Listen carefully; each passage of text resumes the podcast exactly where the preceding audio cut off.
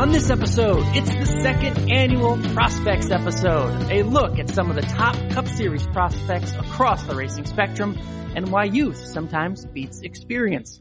And of course, we look ahead to Atlanta to see if we can keep our string of contrarian contender picks going. We'll see what we can do. But as always, this is episode 52 of Positive Regression. This is the Jimmy Means edition. David, Jimmy Means, a memorable driver, car owner, uh, paint scheme, number 52.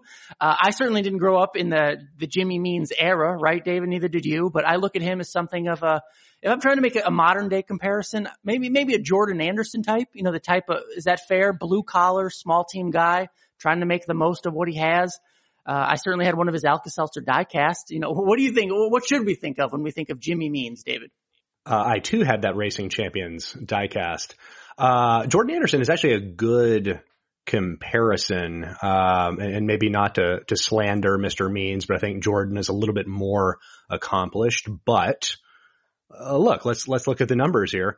Jimmy Means made 455 starts in the NASCAR Cup Series. 446 of them were driving the number 52 car that he owned. Uh, zero wins, zero top five finishes. Yeah. But when you run an underfunded cup team for yourself for 15 plus years, I, that's kind of the thing that is going to happen. He, he came up, uh, in the, the late, it was the, he was in the eighties, um, finished in the early nineties. And that was when the cup series was becoming really, uh, competitive. I did some research. His two best tracks via average finish were the old Nashville Fairgrounds and Martinsville Speedway. Both where he averaged a 17th place finish. Those were the only places where he averaged a finish better than 20th. And true fact, he didn't lead a single lap at any race at those two tracks. Now, here's interesting stuff. From 1981 to 1986, he was running at the finish of 12 straight Martinsville races finishes of 15th or better in all but one. That's pretty solid. That was the high attrition era of NASCAR as well. Uh, and he made it through Martinsville unscathed. Nowadays, fans will know him as a NASCAR Xfinity team owner of the number 52 car. Uh, this year to be driven in 20 races by a 19 year old Kody Vanderwal who ranks 44th on this year's top 50 prospects list who I'll be honest, I was kind of surprised. This press release slipped through the cracks for me. And when I saw Kody's name on the entry list, I was like, Oh, that's, that's wonderful. First of all, all the work that I did on Kody last year has not gone for naught. I did not know what he was doing. Um, but it's good. Jimmy, um, putting a young driver in his car, trying to make something happen. Again, an under budget team, adjust your expectations accordingly but he keeps showing up and he keeps participating. They're buying tires. They are trying to do things the best that they can do them. And that, uh, that is admirable. And boy, the powder blue 52, it did make for a great diecast. Oh, absolutely. And that, maybe that's why we remember him so much. Obviously not the, the success or the stats that he had, but look, Jimmy Means stands out and, and partly because he is still around in the sport. A couple years ago, David, one of our ride to works was with Joey Gase, um, for NASCAR on Fox on Race Hub. And we went all the way out to Forest City, North Carolina, which is pretty far from, uh, from Charlotte. So it was, uh, you know, a good hour and a half, hour 45 in the car with We got a good conversation, but we went to Jimmy Means Racing. And look, if you've ever had the privilege of being here in Charlotte and seeing like a team Hendrick or a team Penske, it is, uh, it is the complete opposite of that. And, and as, you know, as we've, has, how we've described him as, um, look, it, it is a series of barns. You know, this is what I remember seeing it, you know, just filled with old parts and old cars and, uh, a small crew just doing as much as they can to piece parts of old cars together and make stuff as best as it can to get to the racetrack each week. Remember a few years ago they had, I think, with the top five in the Xfinity race in Talladega, and that was just a feel good story to tell. And, uh, so yeah, Jimmy Means, after all these years, still a part of uh, the sport and still, uh, still, you know, we're young guys, David, relatively, and we still remember Jimmy Means. So, uh, episode 52 of Positive Regression dedicated to Jimmy Means and his great paint scheme. David, you mentioned one of, uh, Jimmy Means racing, uh, drivers this year will be from your prospect list. And David, your list is out. The top 50 Cup Series prospects for 2020 is now published by David Smith uh, something we look forward to every year. One of our most popular episodes of Positive Regression last year. Uh, David, let's just start at the top. When, when we're reading this list, when we're we're going to get into it on this episode, but when we're hearing these names, how should we interpret this list? Is this the, the 50 most talented drivers right now? Is this, if I'm a, you know, a cup series owner, are these the drivers that I want for, you know, the next 15, 20 years? How do you approach this when you make a list of the top 50 cup series prospects? All good questions, and I do have a, a methodology for this. Uh, my goal with this prospects list is to identify the drivers I would most want uh, as my driver 10 years from now. And I've seen this in other places in baseball, basketball, uh, referred to as trade value, which that makes sense, but it ultimately boils down to the same thing. Would I rather have 10 years of driver A or driver B and whomever I want the most gets the advantage in this year's rankings.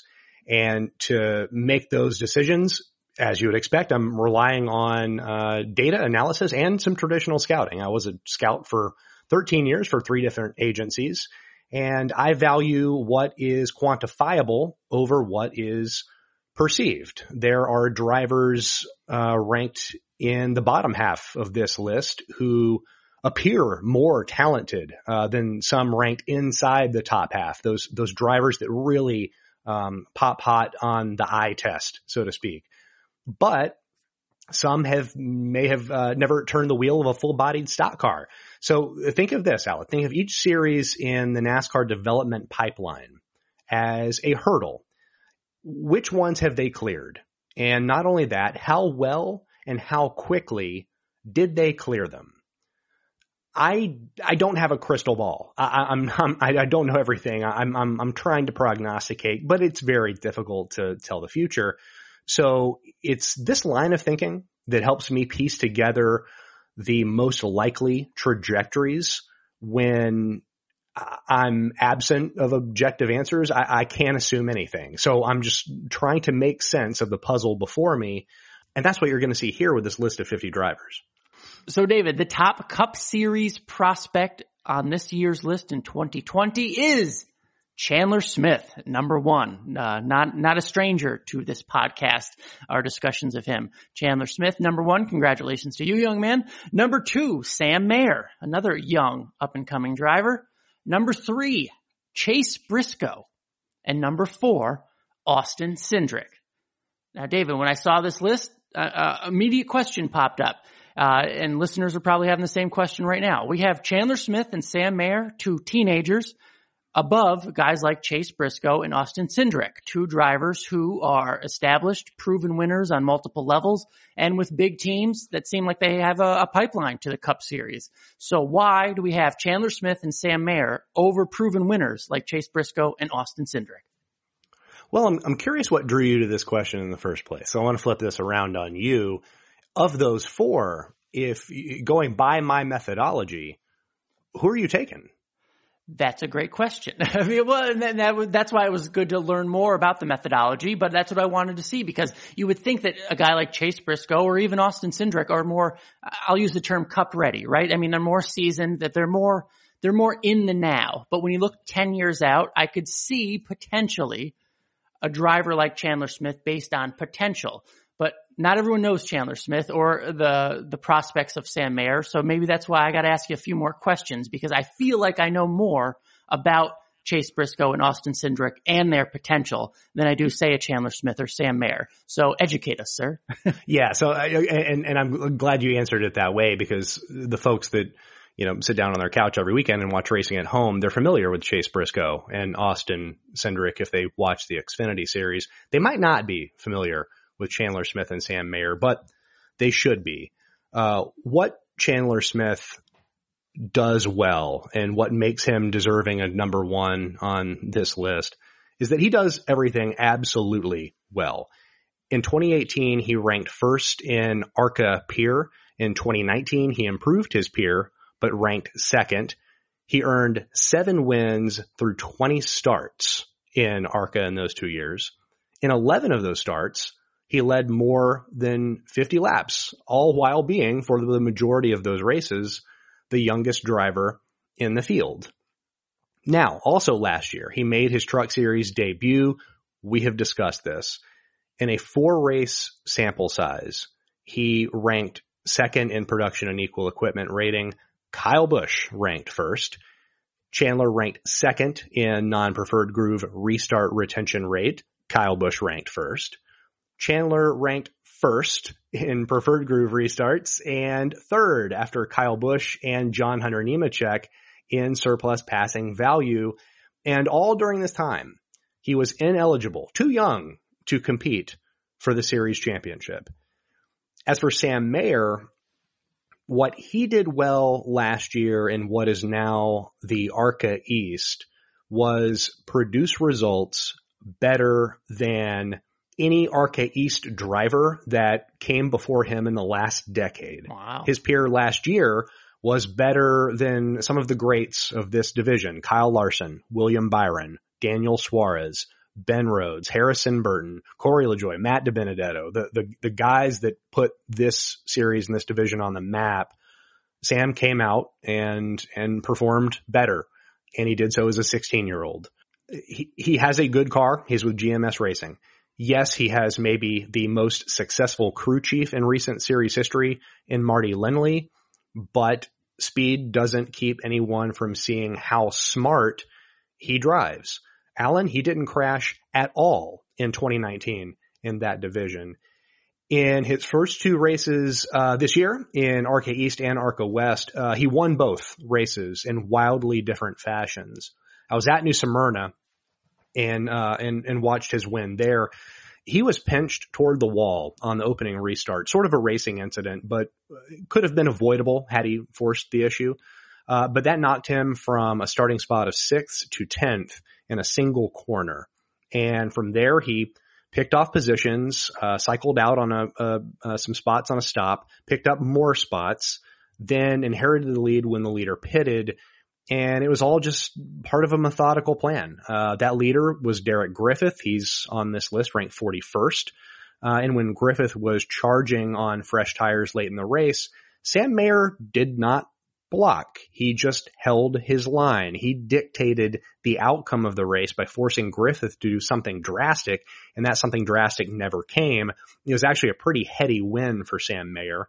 Uh, and at the Las Vegas Bull Ring, easy stuff here. Mayer started on the pole. He didn't lead every lap. Uh, Jesse Love, a Toyota prospect from California, was really the only other driver in this race who had anything for Sam Mayer. Uh, but Mayer, le- uh, or, but Love led uh, 12 laps. Mayer led 138, including the last one. He was challenged a little bit, but all in, it was an ass kicking. So one, one, one race win where he, he had to come from behind and be smart and the other, he just had to go out and stomp the field. He can do both.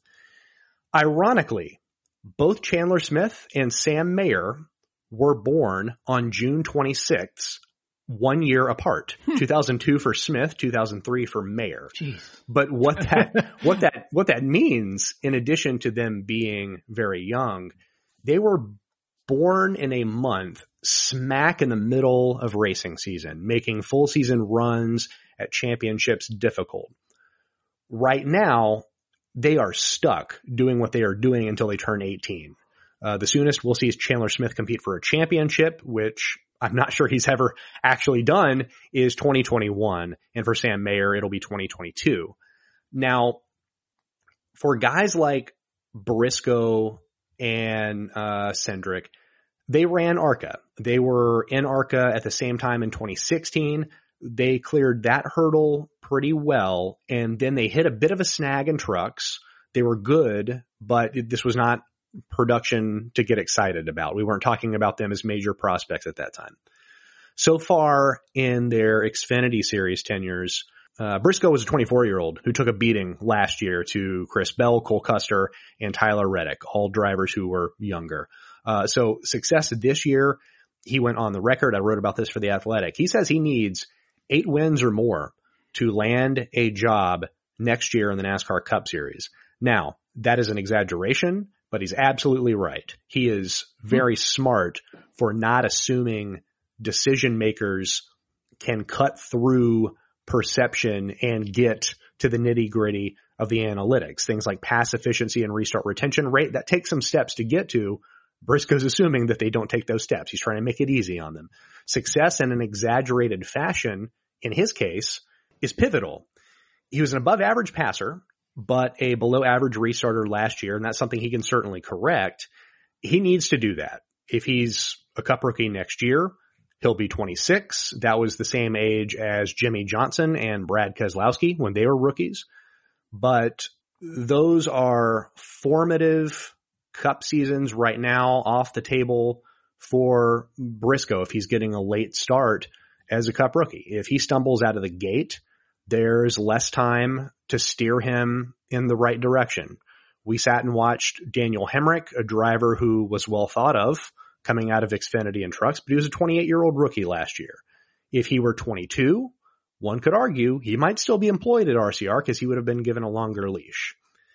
In theory, Chase Briscoe is more cup ready right now, and you can make that case about Austin Cindric as well. You are right about that, Alan. And you know, Briscoe's peripheral numbers are pretty damn great, but he was outclassed last year by those three young drivers. Chandler Smith has never been outclassed.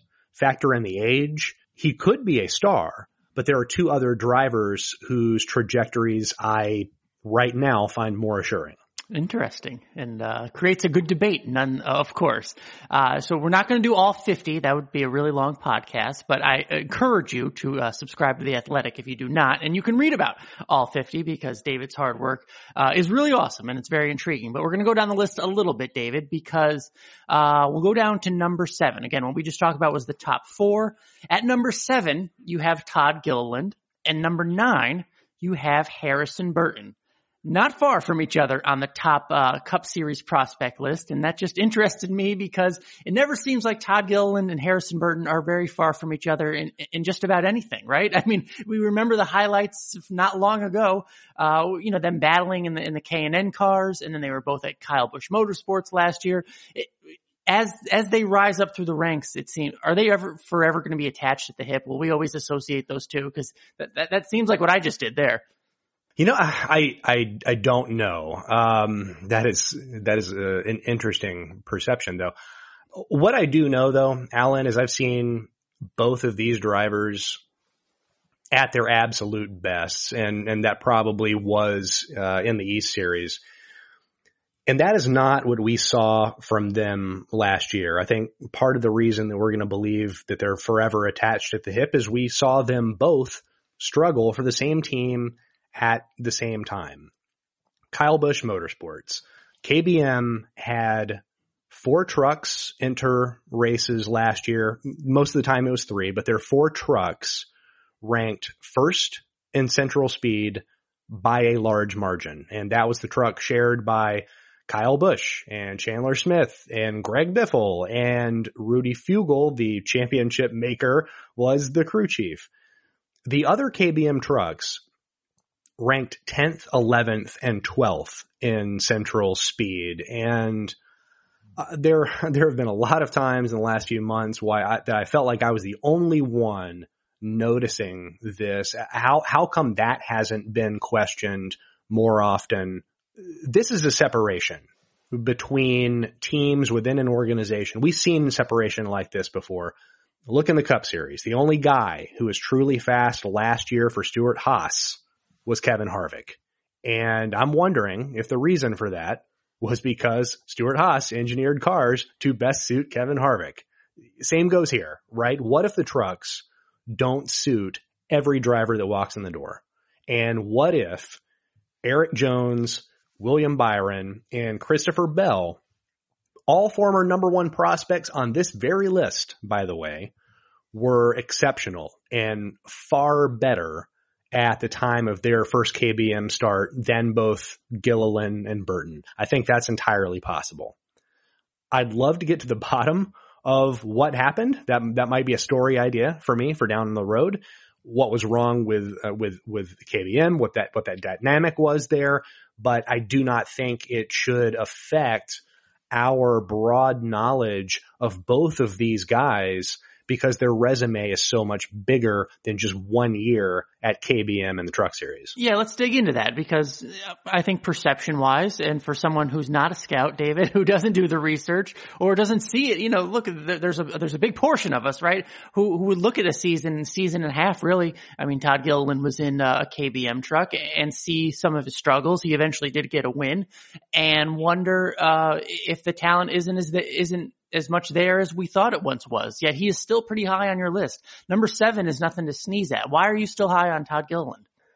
Gilliland has 50 career starts in trucks and has worked with seven different crew chiefs. That is, that is a staggering number that just uh, uh, young young drivers need continuity. I mean, they need good continuity, but they need continuity around them yeah. to ensure that they grow. Despite this, Todd Gilliland managed a season's worth of production far better than his age's average, which we saw last year. During that season, he had the 11th fastest truck. He finished 11th or better 14 times in 22 starts. If you dispatch with the idea that he didn't make the playoffs for KBM and that was a huge disappointment, if you just get that out of your head, then what is left are reasonably good numbers for a young race car driver who excelled outwardly at every level but this one. I'm curious to see what can happen now uh, with his move to Ford and some continuity on the pit box. I'm hoping he keeps the same crew chief for the full year. And maybe we can see some growth out of a driver who didn't just clear hurdles in other divisions. He cleared them by a long shot. Yeah, it's been uh, only two races in the truck series so far. A little bit of a struggle. They were struggling a lot at Las Vegas uh, during practice, and then it seemingly, I, I, think, almost literally changed everything. Four shocks, four springs. They changed everything, and by the race, they were uh, they were pretty good. And I like what I was seeing at a Todd in that that Las Vegas race because a lot of aggression. One of those uh, not making friends sort of moves, uh, races that he was on in Las Vegas. So I hope we see more of that. Uh, the other end of this, David Harrison Burton at nine again, Harrison Burton comes out at the beginning of this year. He moved up to Xfinity. Todd Gilliland didn't. There was some chatter that they wanted to get him in an Xfinity car. I'm talking about Todd Gilliland. That didn't happen. For Harrison Burton, it did. And he moved into maybe the best or one of the best Xfinity cars out there, the number 20 JGR Toyota. And what does he do? He goes out and gets a win, had three top fives, I believe. I mean, he's never been out of the top five, I don't think, so far this season. The point leader, uh, yet you still have him at nine. Was the beginning of this season in Xfinity enough to change any perception or are you factoring that in? How does that work? Because that, that might surprise some people given the start Harrison Burton has had in an Xfinity car. Yeah, it could be. It, it could change perceptions, but you have to consider his broader history. We saw volatile production results whatever you want to call it, from Bubba Wallace during his rise through ARCA East and trucks. And Harrison Burton is sort of emulating that. It's kind of the same career flow. Harrison Burton ranked last in ARCA East PEER in 2016. He was a 15 year old and, and the next year he ranked first and won the championship. He never won a truck race, although he did score a production rating above average for his age. He was an above average passer and restarter. In the same season, he ranked second to last in Xfinity series PEER. So it's understandable that anyone would be confused by what Burton is as a prospect. I wrote about the Joe Gibbs Racing drivers uh, two weeks ago for the Athletic, and I saw reactions on both ends of the spectrum. Uh, people thinking that uh, I shorted young Harrison Burton, and there were others that felt that he was overrated and that his father bought him a ride. Mm-hmm. So there's already uh, a pretty polarizing opinion of Harrison Burton, but he, he's confusing because right now that's what his trajectory has been. So far this year, he has that win. Brandon Jones has a win. Both are in JGR equipment, and those cars are the fastest in the series per central speed. Wins are kind of the expectation, but we need to be careful with that. That's the same thing that we said about him last year when he was in a KBM truck. But this year, again, based on the equipment that he's in, he has to score good results to sway the perception back in his favor and, and perhaps more importantly, nail those peripheral numbers just to leave no doubt about his ability. But until questions of his true ability are answered, those questions are still the thing keeping him from being considered one of the marquee names on this list. And still close uh, with Todd Gilliland. I think they will forever be tied as they, uh, you know, and they're both sons of cup drivers and all that stuff. So a lot of, a lot of comparisons I think they'll always hold with each other as they both climb the ladder. But, uh, Todd Gilliland at seven, Harrison Burton at nine. We'll look at one more here on the cast. Again, uh, go on the athletic and see the, the full list of top, uh, 50 cup series prospects for 2020.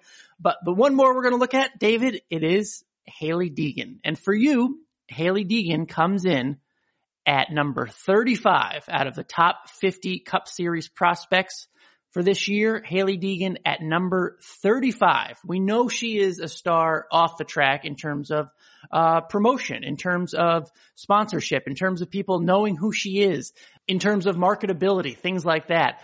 David, we know what she can bring to the sport in terms of attention, in terms of having a successful female racer on a regular basis climb through the stock car rankings that we haven't seen maybe ever. Uh, but in terms of on track performance, you have her at 35. What should we be looking at when, uh, you know, both good and bad when it comes to Hailie Deegan?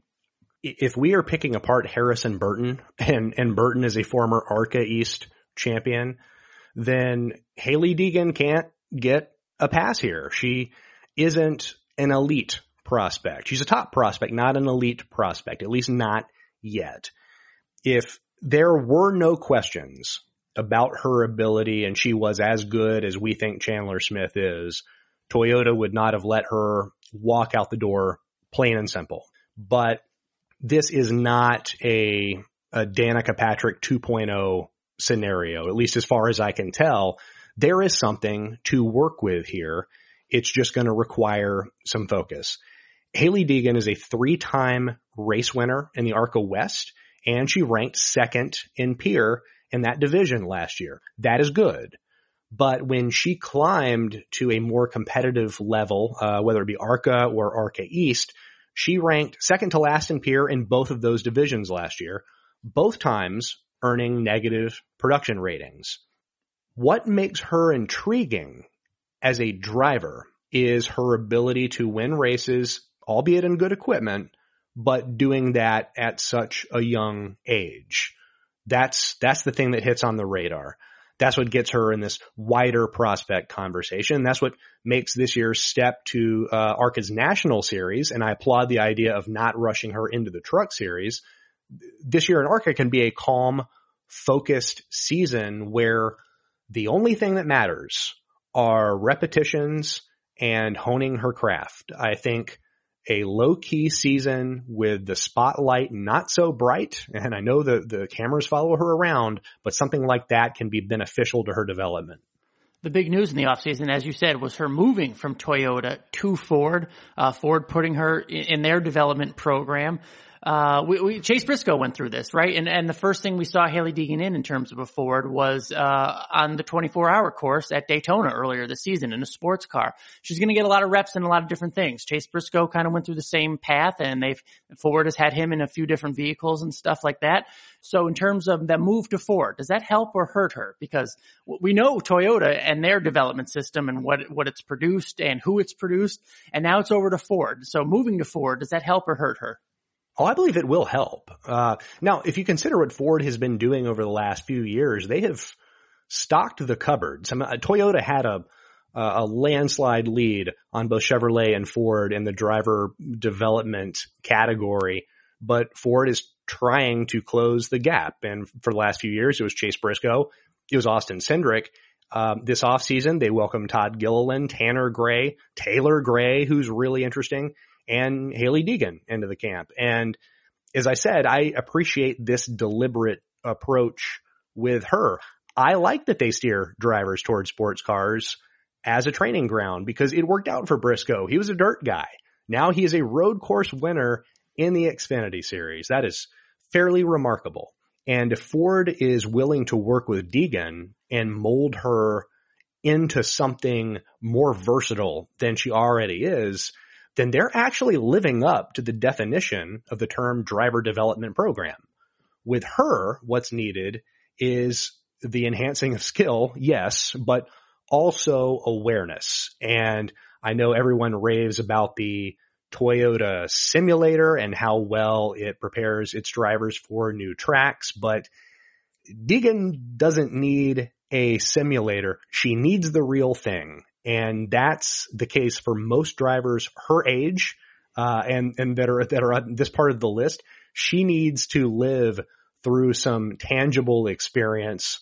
Ford gave her the, the best pathway to that. And I, I can only see this working out for the better.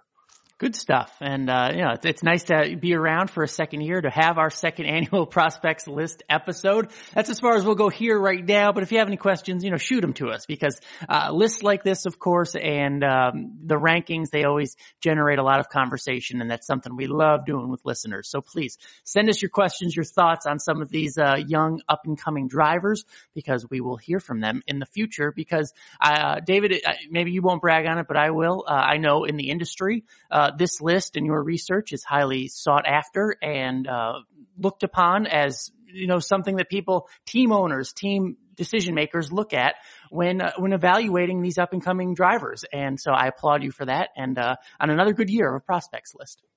Well, thank you kindly, and we'll uh, we'll hope it resonates with our the readers and listeners. And it's it's always a, a joy to make every year. I say every year that this list is better than the last one, and I certainly feel that way about uh, this year's list. It's only 50. It's pared down. There's a lot of talent, one through 50. I don't think uh, the ranking slighted anyone. If they're on the list, uh, they're they're there for a reason.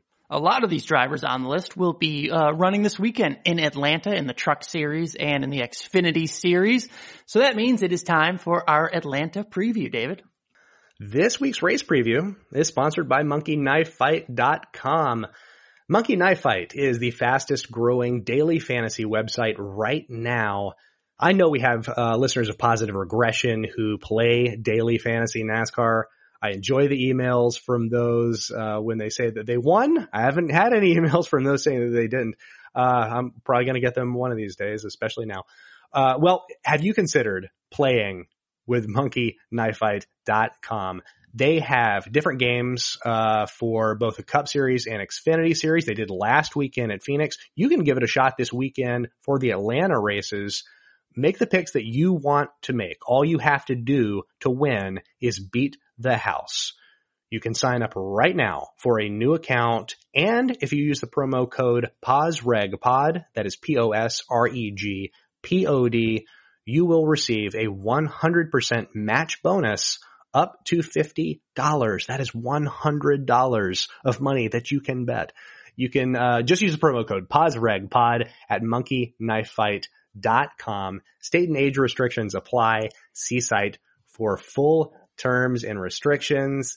Alan, let's talk about Atlanta. I've been dying all day to talk about Atlanta. oh, you. good stuff. Can't wait to get down there. Uh, I know people want to win their fantasy games and drivers want to win out there on the track on Sunday. So David, I mean, let's talk about it. How will Atlanta be won? What do we know about Atlanta? We know it's an old surface. We know it's like sandpaper on tires.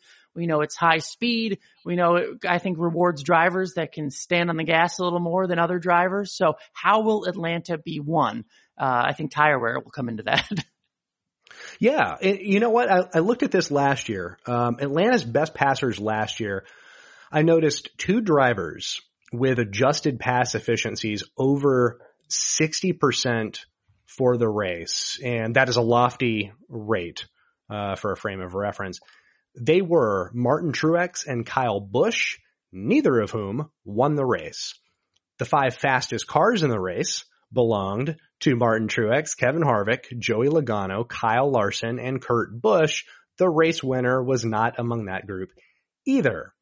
Brad Keselowski won this race, Alan. He had a 55% adjusted pass efficiency and the sixth fastest car, which, uh, in all fairness, are ingredients in the recipe for a good day. But what put him over were the 16 laps following the final restart on lap 283.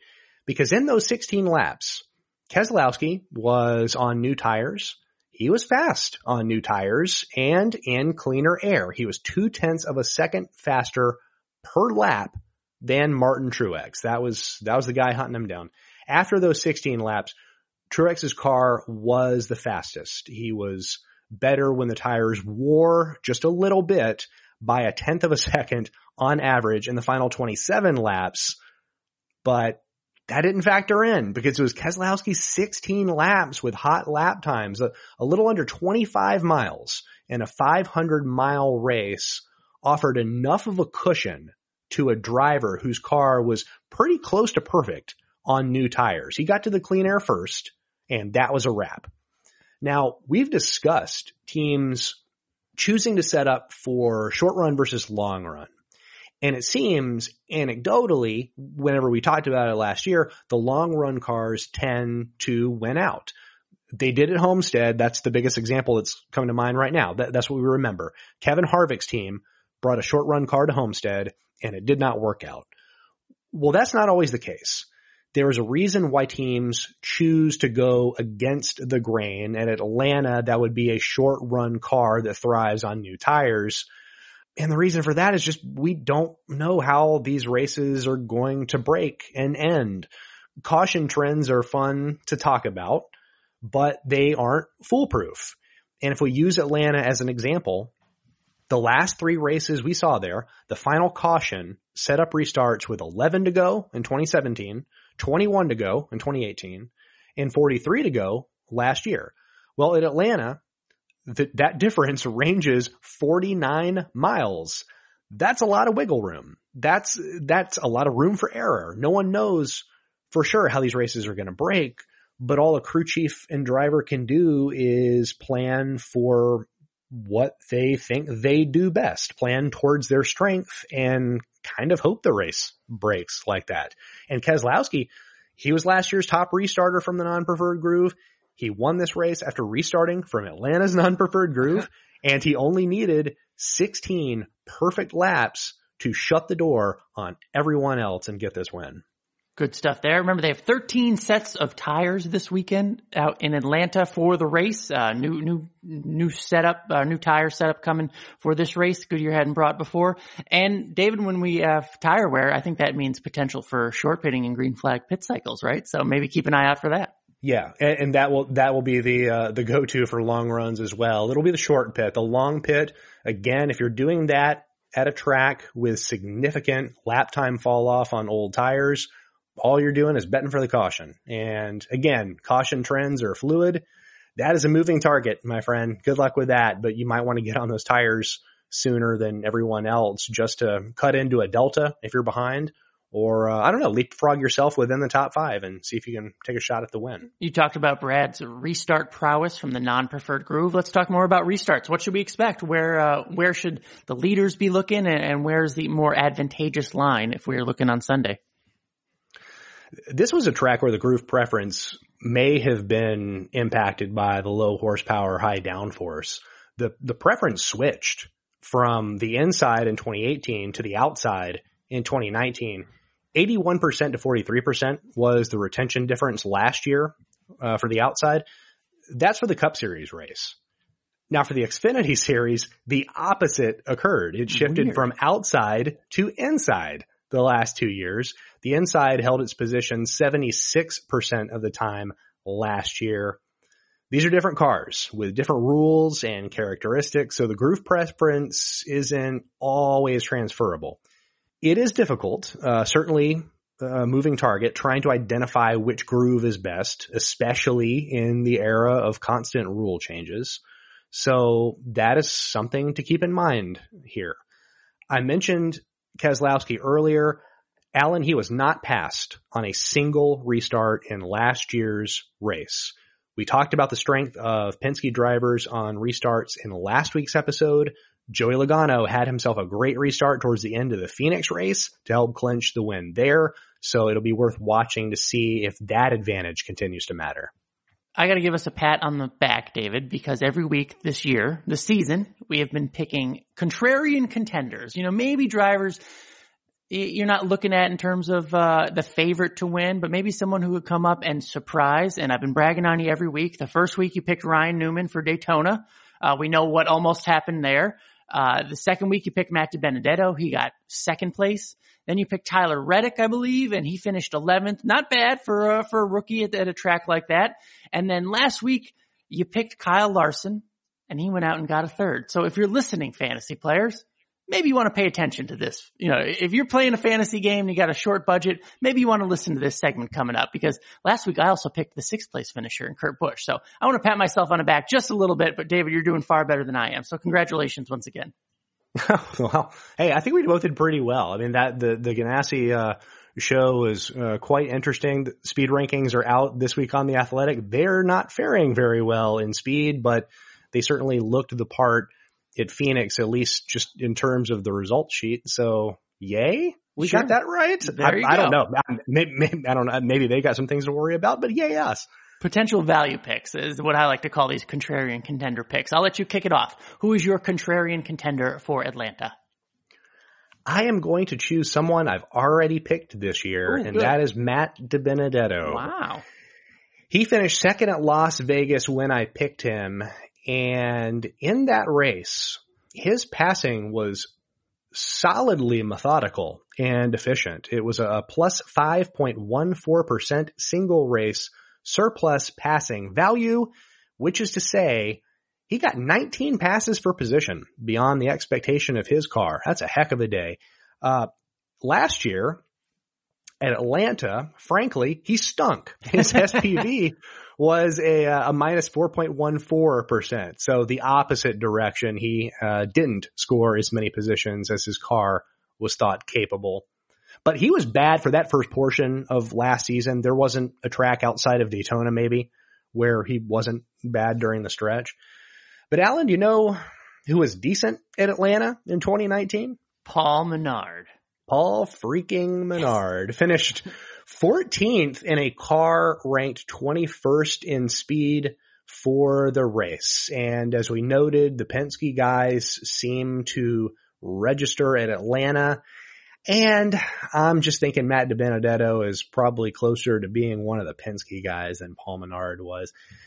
This is going to be a little bit of a questionable choice, right? Just because of the recent Atlanta history for DiBenedetto, but I'm going to ride with him just because I liked what I saw from him for the full race in Las Vegas, just in terms of his ability to pass, not just that last restart. Um, that was a bona fide effort. The restart helped in him getting second, but he showed a little better than what people probably think. Not bad. I am going with a, a different Ford driver. I'm going to roll the dice and go with Clint Bowyer. Clint Bowyer has been running well so far this year. I like that. I like momentum a little bit. Had a good top five out in Phoenix. But David, I went back and did, I tried to do a little research, tried to pull a David Smith and do some research. And last year at the steep mile and a half racetracks, we're talking tracks like Atlanta, Texas, and Charlotte. Clint Bowyer was one of the best passers. You talked about surplus passing value and, and Clint Bowyer was a top five guy amongst uh, the strong contenders. Clint Bowyer was really good or had some of his best passing numbers at tracks like Atlanta, like the one we're going to this weekend. And we looked at the results last year. Bowyer finished fifth at Atlanta and second at a track like Texas. So he had a history of running well. So I think when you combine how he's doing, maybe the crew chief change a little bit, at least early in the season. Uh, I think he had one bad run, but the rest not so bad. Um, I think Clint Bowyer can uh, show us something this weekend in Atlanta. So he is my contrarian contender pick for the weekend. Can I play devil's advocate on that pick? Of course. okay. Uh, so as I mentioned, the speed rankings are out on the athletic. Clint Bowyer oh. ranks 17th oh. in central speed and the, uh, his old crew chief, Mike Bugarewicz, now paired with Aric Almirola ranks 10th. Are you sure you're picking the right Stewart Haas driver? Is uh, your contrarian pick? Well, no, but yes, though. I don't know. I like, I like passing, you know, maybe. Oh, go, yeah, go I'm gonna for go it. with Go it. I'm gonna go yeah. with it. I'm gonna go with history. I know it's recent history and it's not a ton of data points, but I like what he's been doing. A little, maybe a little mojo for Clint Bowyer. I know you don't measure mojo, David, in your research, but I'm just going with it this weekend.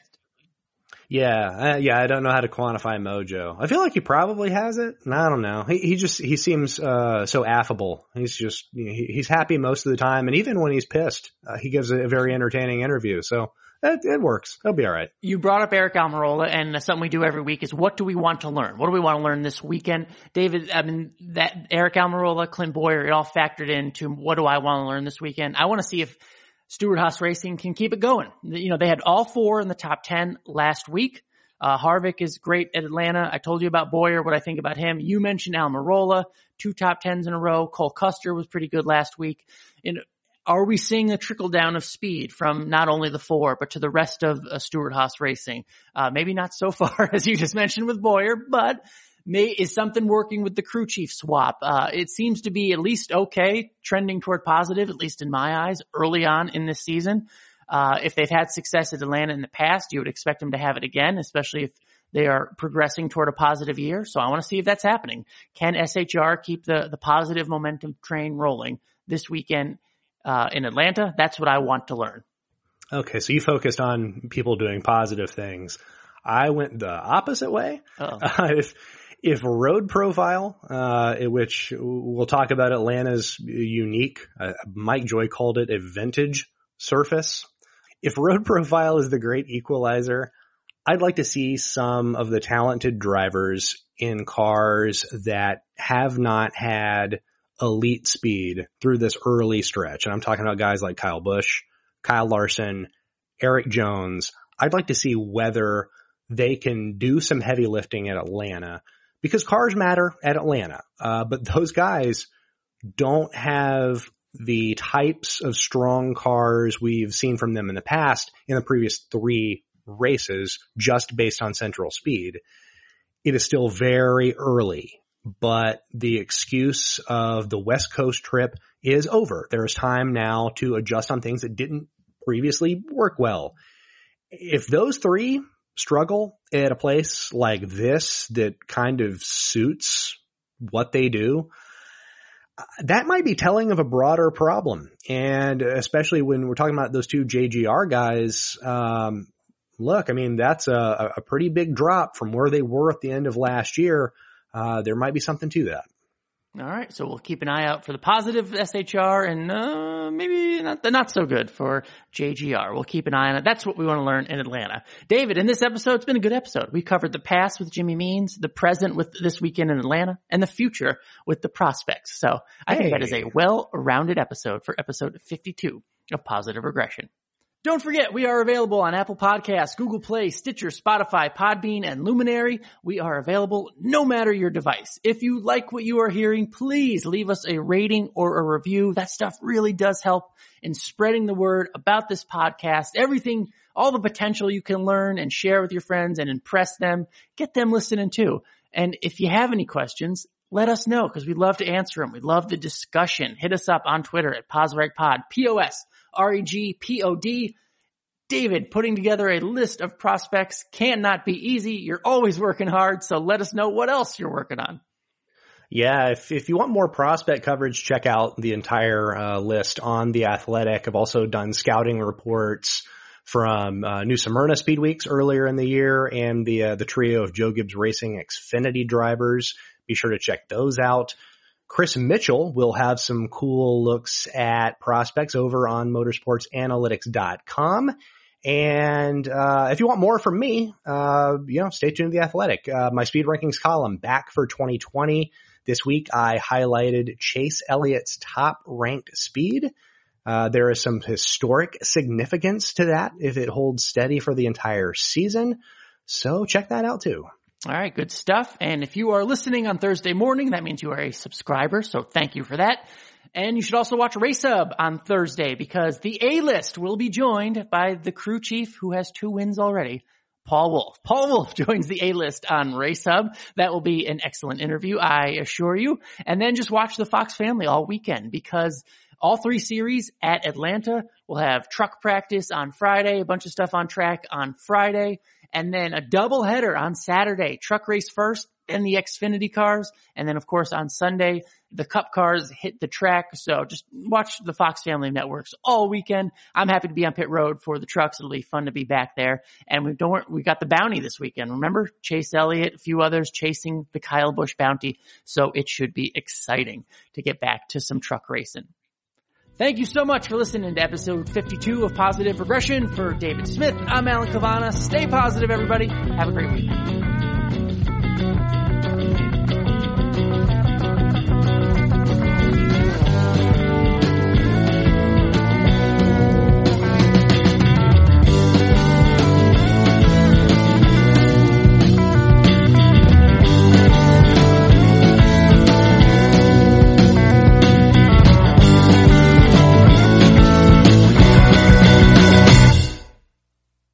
Progressive presents Forced Metaphors about bundling your home and auto. In sports, three goals is a hat trick. And when you bundle your home and auto with Progressive, you get a hat trick of great savings and round the clock protection. So you might be thinking, wait, that's two things. A hat trick is three. But in this metaphor, great savings counts as two goals and so does round the clock protection. So it's like four goals and that's more than three. It's basic math. Forced Metaphors. Presented by Progressive. Bundle and protect today. Progressive Casualty Insurance Company and affiliates. Discount not available in all states or situations.